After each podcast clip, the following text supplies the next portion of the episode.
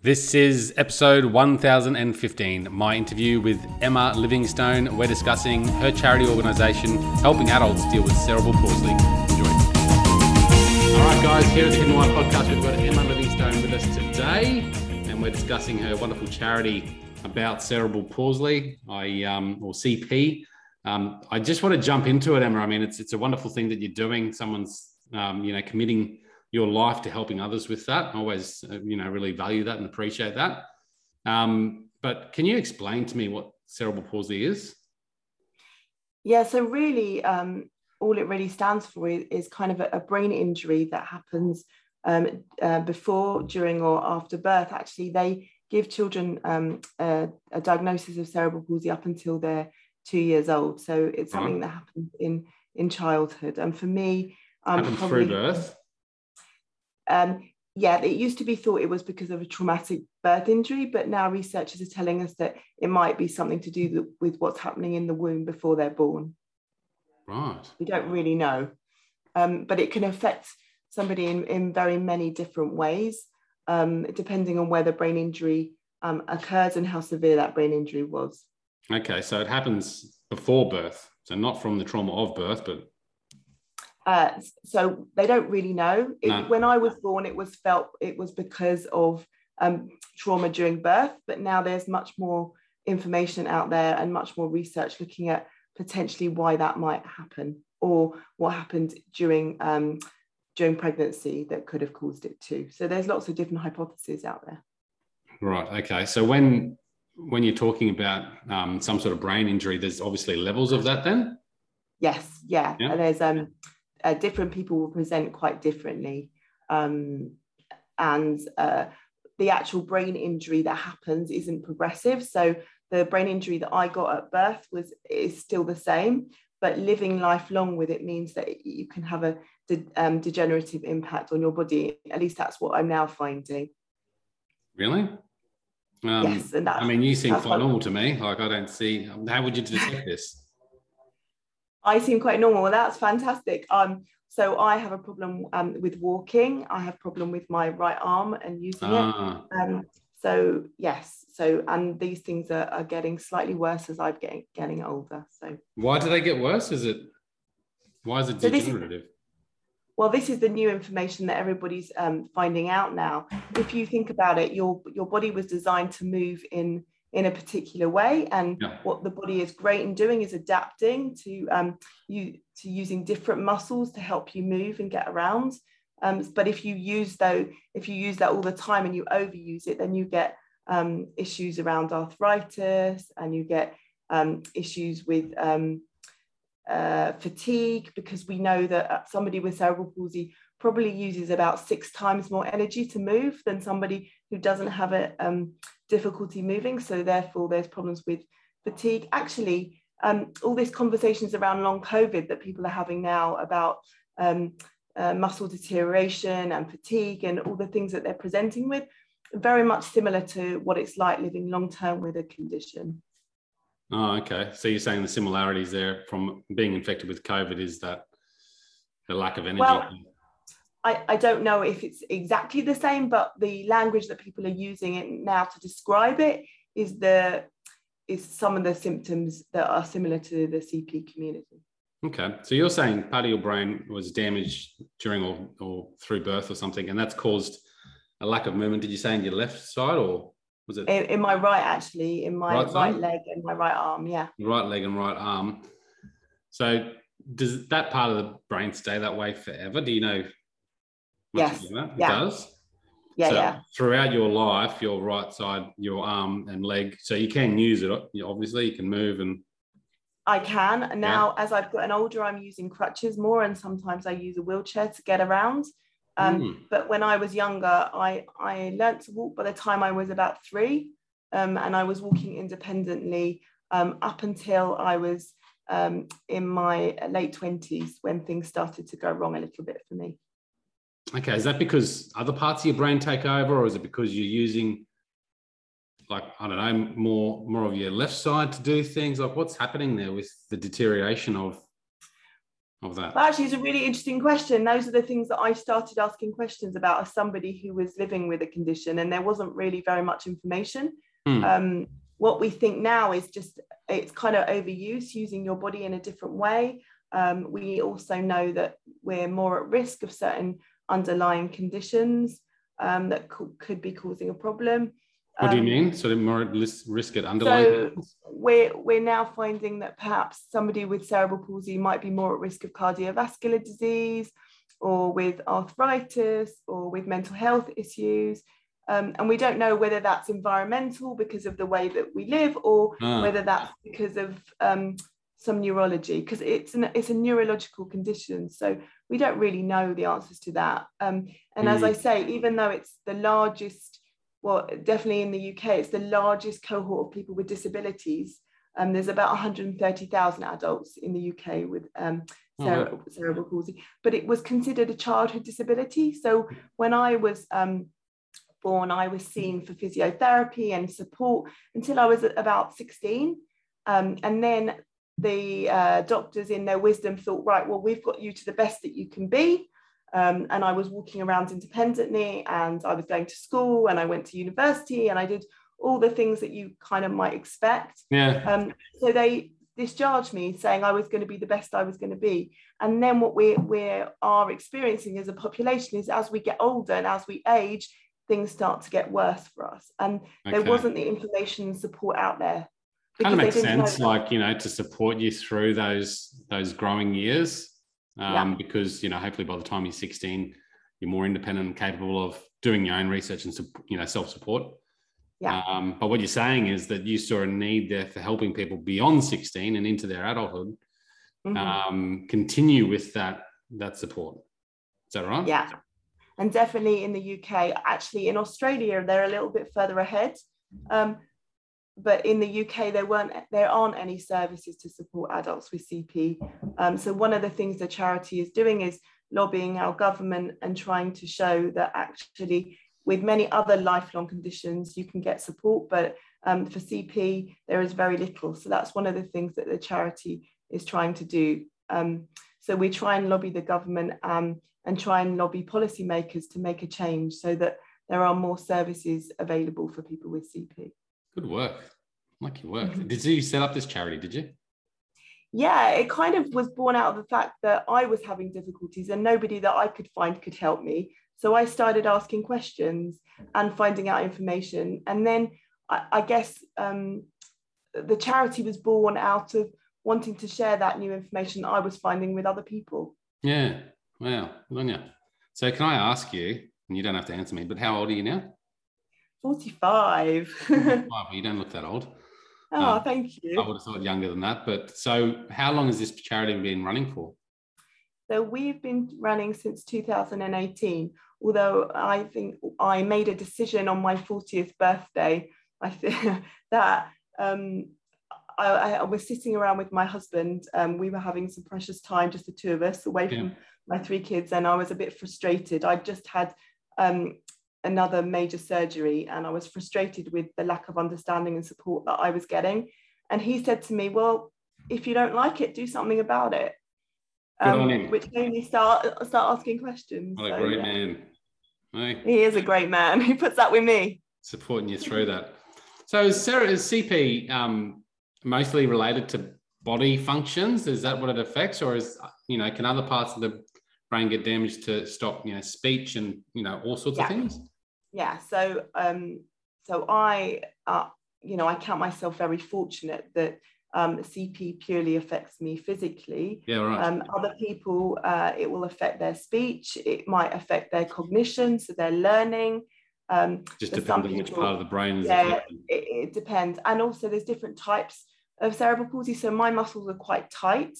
So that's called spastic um, but but other people are more floppy and flaccid and uh, move around a lot. So there are lots of different presentations of cerebral palsy too. It mm. really is a big umbrella term. Well, I guess the brain's an important piece of the body, isn't it, to uh, control most yeah. of our functions. So it if you damage any part of that, you're going to have some issues there. Um, it's amazing. I'm, I'm really intrigued about, you know, it'd be nice to know, I guess the science is probably looking into it, but how it actually occurs, you know, and what, what is what is happening before birth for that to happen. I think I think the easiest way to to describe it is that in some ways there's some oxygen starvation to the brain. So what we know about brain cells is once they die, they die. They don't regenerate like the rest of the body. So in a way, because of oxygen starvation, for one reason or another, some of the brain cells um, die and therefore you get an area of the brain that doesn't work properly. And what the mm. brain is brilliant at doing is rewiring and helping you in some ways but not in not in every way. Gotcha. Okay. That's well well explained. Um i had another question for you there. I've just lost it. So with okay. with um cp do you know the rough like how many people are born with cp in the uk sort of thing? Is it one it's in... about one in 400 births Okay. I think the incident rate is, yeah. Yeah. Um, but what we know, because um, it kind of mirrors the aging population that we've got universally, that um, we think there's about 160,000 people in the UK at the moment with CP, yeah. and 130,000 of those are adults. Gotcha.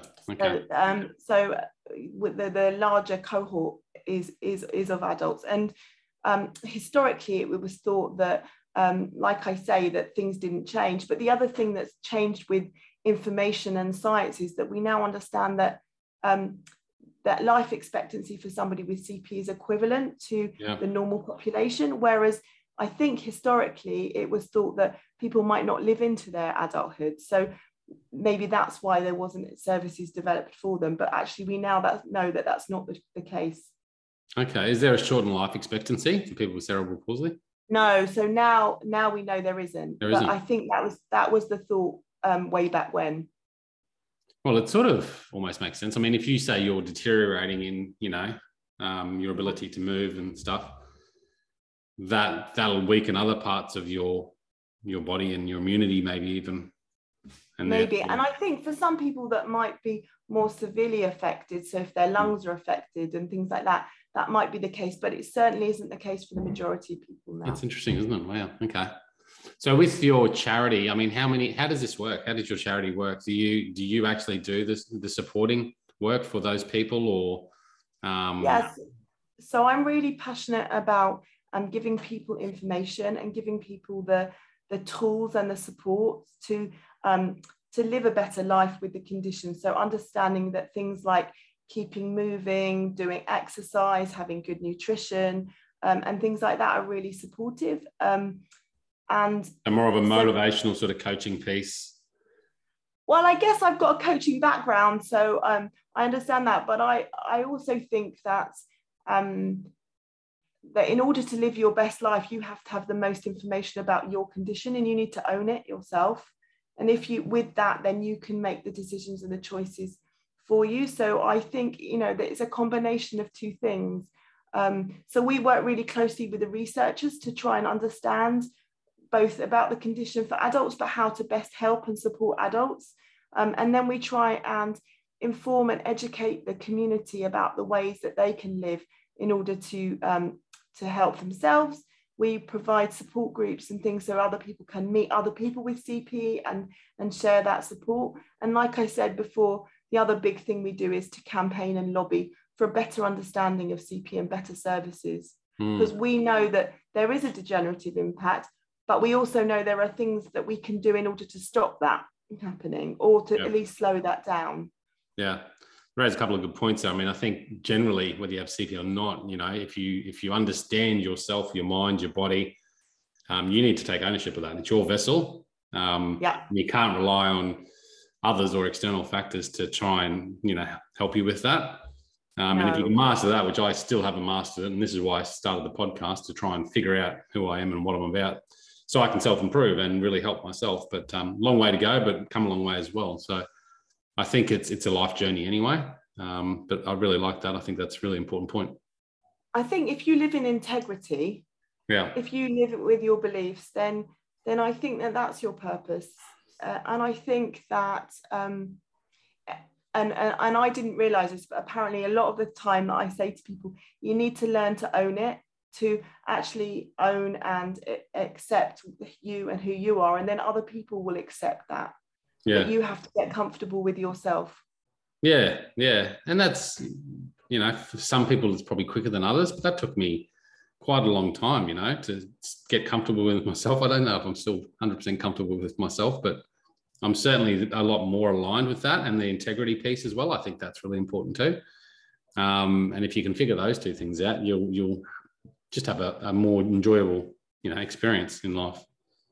Uh, uh, most definitely. I think the other thing that's really important for me is to appreciate diversity and and the different things that people bring to the table. I don't controversially, I don't think that everybody's equal. I think everybody's different and brings something different to the table, and that we should celebrate that diversity. Mm. Um, and I should, and I, and the other thing that I think is that I, I don't know if it's happening in the in Australia, but here, um, lots of people are, are talking about um, if you can't see it, you can't be it.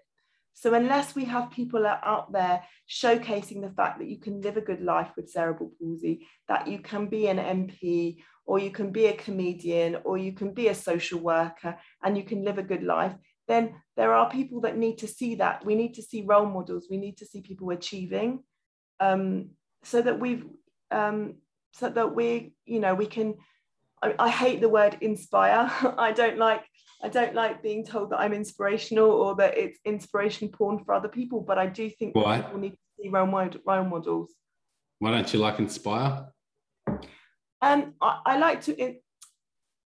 I think there is a difference between saying that you want to inspire people to live better and feel better and be the best that they can be, to uh, when they see me living my life, apparently I'm inspirational because I've got a degree or because I've got three children or because I try and hold down a job. Um, but for me, that's just living my life. That's not, you know, I don't have, for me, I don't have a choice but getting up every day because I've got three children and that's the choice I made and I want to live a good life for them. You're just being humble because it's easy to consider you as inspirational because uh, you said if you can't see it, you can't be it. So what people are yeah, seeing, no, I, they're going, wow, she's inspirational. I wish I could be more like that, you know, being able to live with CP and doing all that she does. Exactly. And I, I know I think that's good. I just don't like being seen as inspirational just because I live my life. So I've just got a doctor's report who met me for five minutes. And his first line is, I think you're inspirational. But all I was doing was saying, well, I'm living with my, my kids and I want to I want to live pain free if I possibly can. Hmm. Yeah, that's inspirational, man.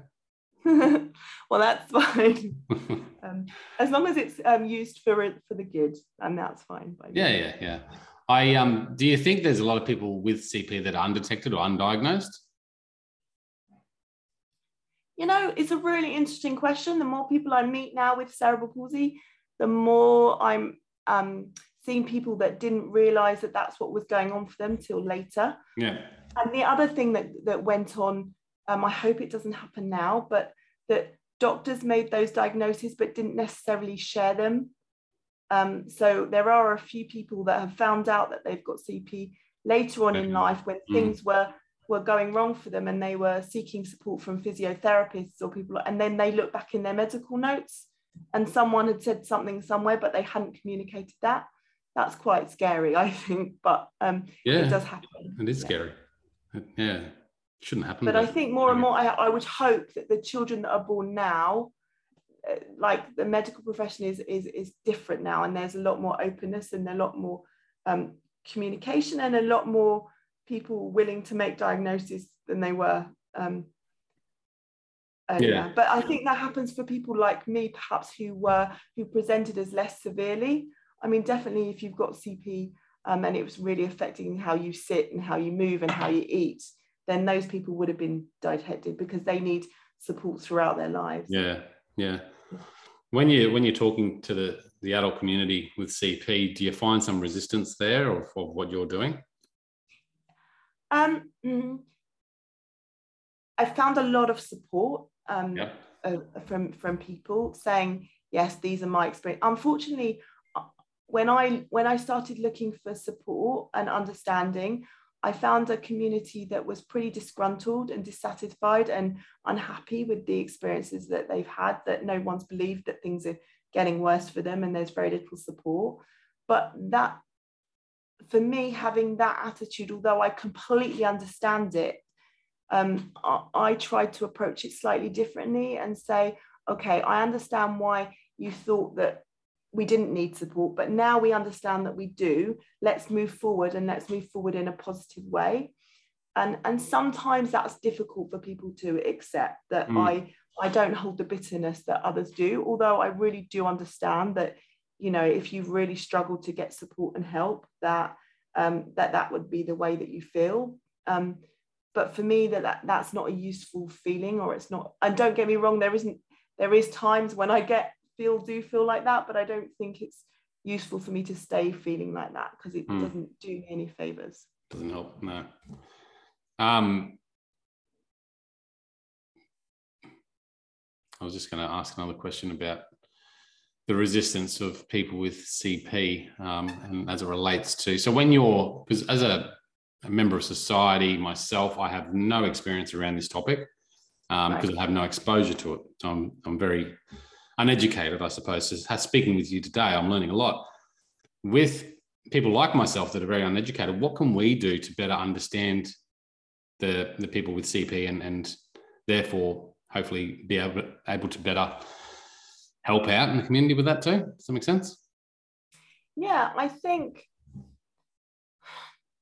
um, I think historically the image particularly in this country, and I, I don't know what it's like in Australia, but mm. um, particularly in, this country, um, people normally, when you talk about cerebral palsy, um, have an impression that somebody with cerebral palsy is very disabled, um, that needs lifelong support. And, and there is certainly a proportion of our community that do, but there is also a larger percentage of our population who are um, more able bodied, like I am, and do have the abilities to um, hold down a job and to have a family um, and and to, to live to, to live I don't like the word but in inverted commas normal life. Um, and what I'd ask of, of society I suppose is to embrace the difference and the qualities that the people that have lived a slightly different life bring to the table. Um, that that you know I, I worked um, for a very long time till I couldn't as a speech and language therapist. And working with other people with disabilities, I brought some empathy and understanding to the table that other people wouldn't have wouldn't have mm-hmm. um, brought. Um, and that having people with um, diversity in your community brings richness. Um, and that I think, unfortunately, um, because of legislation and because things are the way they are, sometimes uh, people with disabilities are seen as um, a tick box that we've got these in our community and, our, and, and we have to account for them, but actually that's going to cause us a problem. And whilst people with disabilities are, are seen as somebody that we just have to accommodate and we have to make extra um, allowances for, which you do, and you don't see the positive of having somebody with, with diverse, rich experience of life in your organizations or in your life, then if you don't see the positive, then you're always going to be resentful. Even if you aren't consciously, you are subconsciously. Mm, yeah. Um, I mean, I wouldn't even know how to, yeah, I guess, because would you come forward and let people know of your condition? Like, is that is that something that you do? Like, I, I couldn't imagine you would, but maybe it's something. Uh, people, well, I do now. I, you know, um, my family actually laugh at me because until I was about 25 and I mm. or 30, when I said I didn't really talk about the fact that I had CP. I went to a mainstream school. Um, I had a mainstream life, and um, yes, I walked slower than everybody else, and I fell more often. And but I just got back up and got on with it, and I didn't really talk about it. It was just something that I was dealing with, and yeah. I didn't want to be seen as different. But now I've learned to uh, to own it, own it as a condition. And, well, again, like um, you said before, owning yourself is is important. Exactly, and and learning to learning how to ask for help was a really big um, yeah. step for me, and it is for many of us in our community, particularly those that have gone to mainstream school and you know mixed with um, other children who potentially didn't have difficulties like them. We've always tried to um, be the same or be better to prove our worth.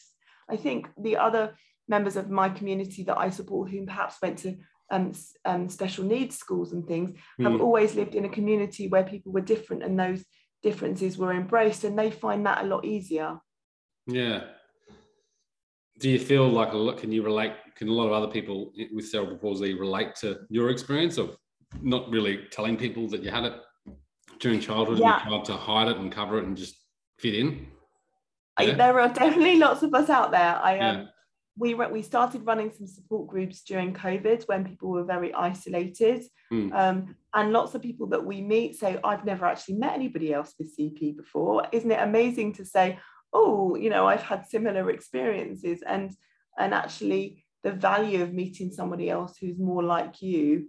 Um, people have got a lot out of that. So yeah, there are definitely people like me that you know were um, in the minority growing up. Yeah, yeah. How did that make you feel like experiencing growing up with CP? Did you have, was there anxiety issues there or anything that you struggle with? I mean, you sound like a pretty strong sort of woman with a pretty high level. I think I am now. I, I think I'm very different than I was as a, as a child. You'd hope so. Um, I, I think I was quite anxious. I, I um, always set the bar very high for myself. Um, and I always, I always felt like I was trying to keep up both mm.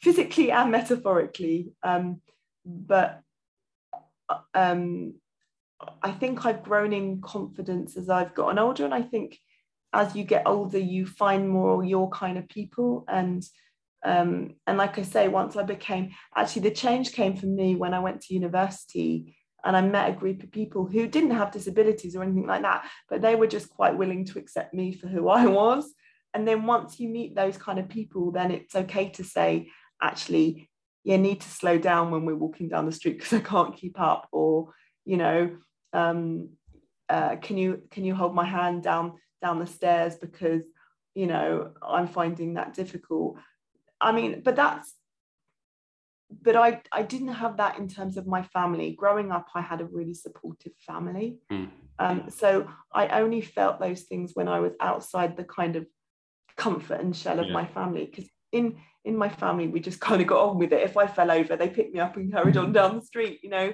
it was just kind of that, that kind of um, mentality that it wasn't going to hold me back and that mm. certainly stood me in good stead yeah yeah no i think it's um and it takes courage to ask for help doesn't it and whether you got cp or not i think everyone needs to learn how to ask for help most definitely. I'm not saying that any of the things that I learned are purely because I'm a got a disability. I think it, it, it's helped, but I think some of these things would help everybody. I think. But we try to hide, you know.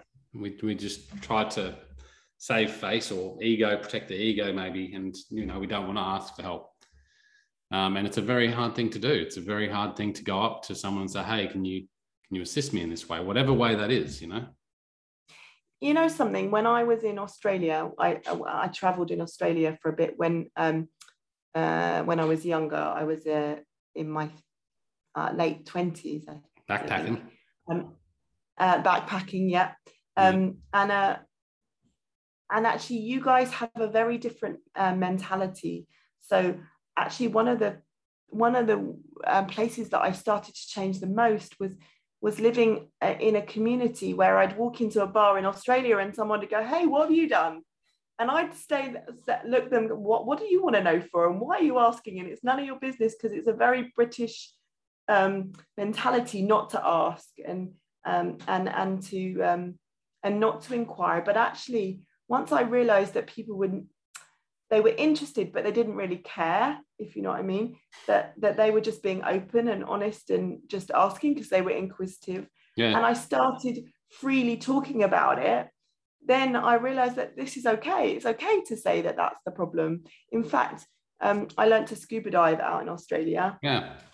Um, and one of the things the guys had to do when i got in the water was um, put weights on my ankles because i couldn't get the buoyancy and so I trusted him enough to like put weights on the bottom of my ankles scary, and be at the bottom of the ocean. But it was a real kind of learning for me that if I actually told people what was wrong and what was difficult, then actually I could experience more, not less. Yeah, yeah. It was funny. I just went to a canyon experience recently. So I'm 40 now, and it was uh-huh. for a mate's um, bucks party, and yeah. we went to this canyoning experience. Now I'm I've always been a young kid, and with all my mates, we you just jump off cliffs and all, all sorts of crazy stuff. Anyway, we had to jump off a 16 meter or 22 meter high cliff into the water. Um, and I'm a bit fearful of heights now. And I just I just voiced it to you know the the group. There was you know 15 of us, you know blokes, and so voicing that to a bunch of blokes, you'd think, oh geez, but I just voiced it, and it was interesting to see how they responded and how they treated me throughout the thing. You know, very supportive. Yeah. Um, totally unexpected, but and and I didn't bring it up because I wanted to have that attention or the support. I just was being honest, like, hey, you know, this is how I feel. Um, so it's interesting that, yeah, you can sort of voice things and people people and don't also, care, but they do care, I think. Yeah. And I think the the other experience I had, which was a real game changer was with me, was that um, I jumped on a tour um, with a tour guide when I was out there and we were going to uh, Uluru. Um, yep. and, and I said to them, you know, guys, like this is great and it's fun, but when we get there, I'll sit in there. I don't, I can't do that distance walking around. Um, so um, if you don't mind, I'll stay in there. Um, you know, I'll come and see it, but I'll stay in the in the van and and and I'll meet you back afterwards. And and the and the guide said to me, well, why aren't you even going to give it a go? And I said, what do you mean? He went, here's the keys. Do as much as you can, and then we'll meet you back here. And we were That's on the trip for, for a week um, going to different places. And, you know, every day I just did that little bit more and a little bit more, and I challenged myself. Yep. And he kind of changed the way that I viewed things. Um, just slowly, I think change happens really slowly, and it, it's only when you look back over time you can see those points in your life where actually you had a slight mind shift, and then that's helped. Yeah, I think one of the best things that I ever did, and it sounds like you're the same, was travel overseas when I was young. Um, and and I, I, don't know, I think it's that just um, quite dramatic change of culture and environment that mm-hmm. puts you out of your comfort zone in so many different ways and teaches you so many different things. It was a life changing. I went to Japan for three three and a half years, um, and that was that changed my life. Um, and I say to all young people, you know, they're all driven for careers and this and that. I say, if I was you, I'd just go. I'd just go traveling for as long as you possibly can. Life will be here when you get back. Yeah, that's what we say to our kids. I've got um, three, yeah, and um, and we're kind of waiting to chuck them out into the real world. Like, not that I want them to leave home. I love them dearly, but I can't wait till they experience the world. Um, and I just hope that um, with COVID and everything that's going on by the time they're ready to go, then they get as much freedom as that we were able to get. Yeah. And I think the earlier the better too. I think if you, you know, I think nowadays we we're such helicopter parents and we're so restrictive to what we allow because I don't know, we're more scared or something. Uh, I've got two young girls and my wife's almost the opposite to me. She's very um, fearless, I guess, whereas I'm a bit more protective. And so I have to learn to be not so protective. But I grew up that way myself. You know, we used to just on the weekends. See you later. And me and my mates would just be cruising around the suburb, you know, all weekend doing whatever we could. But that sort of experience is is absolutely different to what the experience I'm seeing kids having now, which is in home, indoors. Oh, you can't go anywhere. Where are you going? You know, being watched, you know, constantly. Um, and it reminds me of a story I read from Richard Branson. I was a, a bit of a fan. I still am a bit of a fan of him. And you know, he said his mum gave him that experience where she just really pushed him to be independent as soon as they could. And he's, you know, he's got stories of where he got dropped off and had to find his way home at a very young age. And that one story just sat with me going, that's what we need to be doing. And that's what I felt like when I went to Japan. I had to, I was just dropped off and had to find my way. Yeah, there's nothing like landing in in you know a strange country. I mean, I was lucky because when my first kind of trip away alone was Australia, where it was English speaking yeah. um, country. But there was nothing like landing. I, I remember landing in Perth, thinking, okay, I don't have anywhere to stay. I don't know where I am. And, and I have a map. This was before everyone had mobile phones. Yeah. And I just got to survive. Um, but it's like all experiences. I do think that people need to be encouraged to jump off their comfort zones um, occasionally because then that expands your comfort zone, doesn't it? Yeah. So, I think that's what we need to do for our kids. Yeah. How old are your kids? So my oldest is 13, and then I have one of um, 11 and one of eight. Mm, nice. Cool. So, what can people do to support you, and how can they find out more about you and your charity? So, um, you can have, check out our website, um, which is um, uh, adultcphub.org, um, and and uh, have a look at the um, the stories and have a look at our campaigns. And for other people that have got cerebral palsy, there are we hope to have some resources and support networks for, for them. Um, if you're listening in the UK, then um, please tweet or talk to your MP about why, asking why there's such health inequalities for adults with CP in this country. Nice. Um, and uh, yeah, and just kind of um, show your support. That would be brilliant. And remember, if you've got somebody with um, with a disability, that they actually bring a richness of experience that actually can benefit you. Mm, mm, love it. Guys, check it out. Make sure you reach out. Um, I'll stick the links in the show notes for this episode. Um, it's been great to have you today, Emma. Thank you. Thanks so much for having me and have a great day. I'm about to go to bed. it's pretty late there, isn't it? So, guys, check it out. thehiddenwhy.com. Until next time, Thanks, guys, for listening to this episode. I hope you enjoyed what you heard. I hope you love what you're hearing. If you like this episode, guys, or any of the episodes that you're listening to here at The Hidden Why, please do me a favor by sharing it. You can share it with your families, you can share it with your loved ones. You can do that by using your favorite social media channels, using the icons on the platform that you're listening to the Hidden Why podcast. Also, guys, if you're a fan of the show, please connect with me. Connect with me at thehiddenwhy.com. I love to hear from you. I love to converse with the people that listen to this show to find out what they enjoy, what they don't enjoy, and perhaps if they have any questions or feedback for the show as well. You can stay up to date with all that I'm releasing here, guys. I do a solo show every Monday, a three minute thought every Thursday. I do two interviews a week on a Wednesday and a Saturday, and a book review every Friday. You can stay up to date with all that by subscribing to my newsletter at thehiddenwhy.com. Just enter your email address there, and also subscribing to the podcast on the platform that you choose to listen to your podcast. You can also support the show, guys, by using the Amazon links at thehiddenwhy.com. So if you like books, you can get all the books that I review there um, and anything else really that you like to purchase through Amazon. So use that link, it helps support the show. And we've also got a deal with Audible, guys. Audible is a fantastic way to listen to all your favorite books. We've got a deal with them so you can get two free books when you subscribe or, yeah, subscribe to a 30 day free trial. So check that out again at thehiddenwhy.com. Guys, that's it from me. You know what to do. Go out there, breathe more passion into every single moment. Do everything with greater purpose. And in doing so, you will discover your hidden why. This is The Hidden Why. My name is Leigh Martinuzzi. Until next time, peace, passion, and purpose. See you soon.